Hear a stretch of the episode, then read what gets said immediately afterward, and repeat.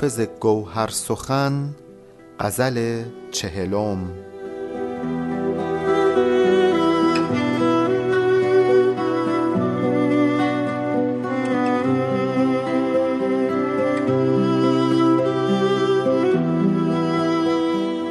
اگرچه باد فرح بخش و باد گلبیز است به بانگ چنگ مخور می که محتسب تیز است.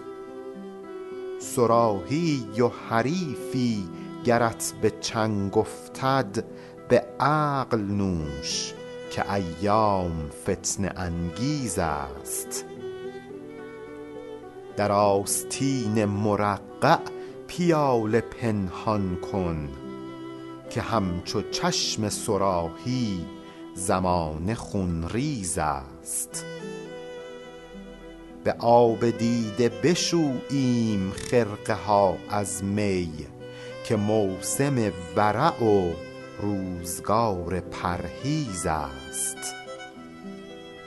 مجوی عیش خوش از دور واژگون سپهر که صاف این سر خم جمله دردی آمیز است. سپهر بر شده پرویزنی است خون افشان که ریزه اش سر کسری و تاج پرویز است. عراق و فارس گرفتی به شعر خوش حافظ. بیا که نوبت بغداد و وقت تبریز است.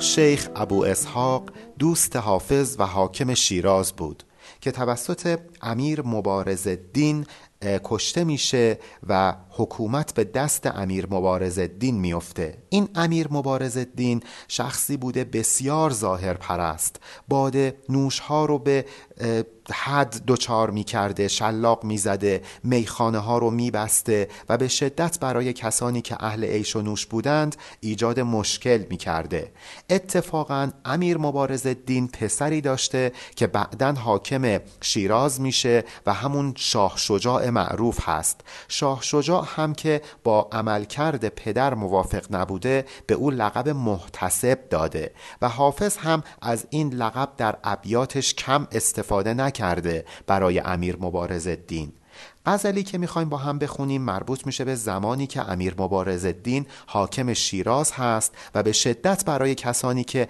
اهل باد پرستی هستند ایجاد مشکل می‌کرده. روزگار رو برای اونها سخت می‌کرده و حافظ اصلا از این شرایط موجود راضی نبوده و غزلی گفته که ما می‌خوایم با هم در این خصوص بخونیم. اگرچه باد فرح بخش و باد گلبیز است به بانگ چنگ مخور می که محتسب تیز است.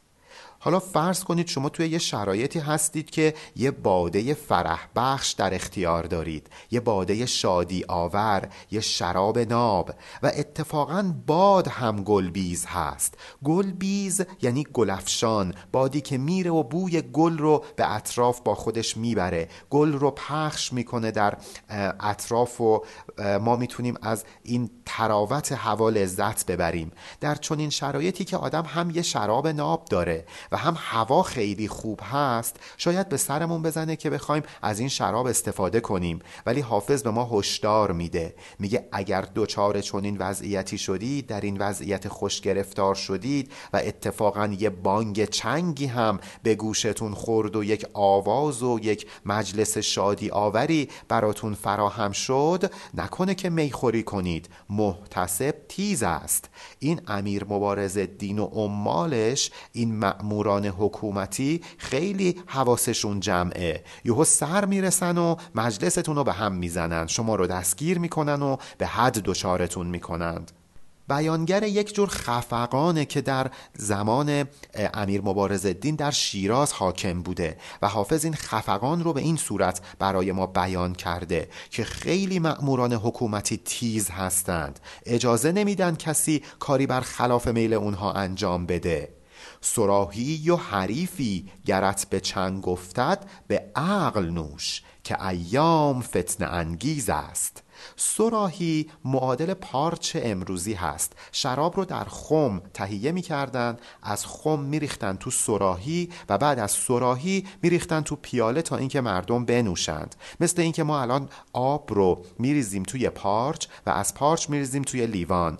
بنابراین اگر ما یک سراحی شراب ناب به دست آوردیم اگر یک حریف به دست آوردیم حریف در واقع همون هم پیاله هست. کسی که با شما میشینه و بادنوشی می‌کنه.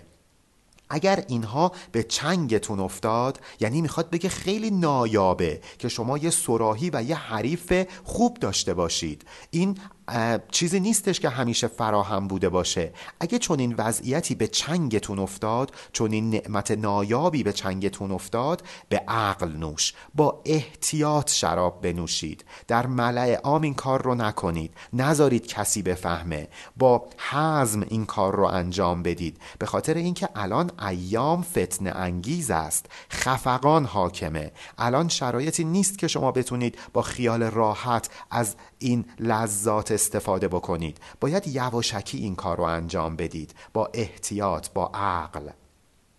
در آستین مرقع پیاله پنهان کن که همچو چشم سراحی زمان خونریز است. ببینید وقتی که حافظ در شیراز زندگی می کرده مأموران حکومتی لباسشون همون خرقه بوده. خرقه لباس درویشی بوده. یه جا هم حافظ میگه سر پیاله بپوشان که خرق پوش آمد. خرق پوش یعنی همین مأموران لباس شخصی حکومت. حافظ هشدار میده که پیاله ها رو مخفی کنید که خرق پوشا اومدن. اینجا هم میگه اگه می‌خواید شراب بنوشید این شرابتون رو در آستین مرقع پنهان کنید. پیاله شراب رو در آستین مرقع پنهان کنید. آستین مرقع اون آستین گشادی بوده که لباس درویش ها رو در واقع تشکیل می‌داده. یک آستینی بوده مثل وضعیتی که جیب بزرگ داره. دراویش اشیاءشون رو توی آستینشون قرار می‌دادن. و حافظ میگه که باید مخفیانه این کارو کنید. لباس درویشی بپوشید ولی شراب بنوشید. در واقع میگه که باید تقیه کنید. باید لباستون یه چیزی باشه. باید ریا کنید و یواشکی در اون لباس شراب بنوشید. به خاطر اینکه همچو چشم سراحی سراحی همون پارچ بوده یا همون جام شراب بوده که به شکل پرنده به اشکال مختلف این رو می ساختن مثلا شراب از دهان پرنده می اومده از چشم پرنده می اومده به خاطر اینکه خیلی مثلا لذت بخشتر باشه. حالا یک سراحی یک تونگ رو شما در نظر بگیرید که به شکل پرنده ای ساخته شده و شراب از چشم این پرنده خارج میشه. و وقتی این شراب داره میریزه توی پیاله خیلی شکل جالبی به خودش می‌گیره. حافظ میگه وقتی این شراب از چشم پرنده میاد انگار داره از چشم پرنده خون میاد و زمانه ما هم مثل چشم همون پرنده الان خون ریزه خون کسانی که می‌خوان باده بنوشند رو میریزه. بنابراین مواظب باشید که آشکارا این کار رو نکنید. شرابتون رو در آستین مرقع پنهان کنید تا کسی نفهمه. مثل الان که کسانی که می‌خوان شراب بنوشند مثلا شرابشون رو میریزن توی شیشه آب معدنی تا کسی نفهمه که این شرابه. هر کی ببینه فکر می‌کنه که این مثلا آبه. حالا منظور اون شراب های بیرنگ هست.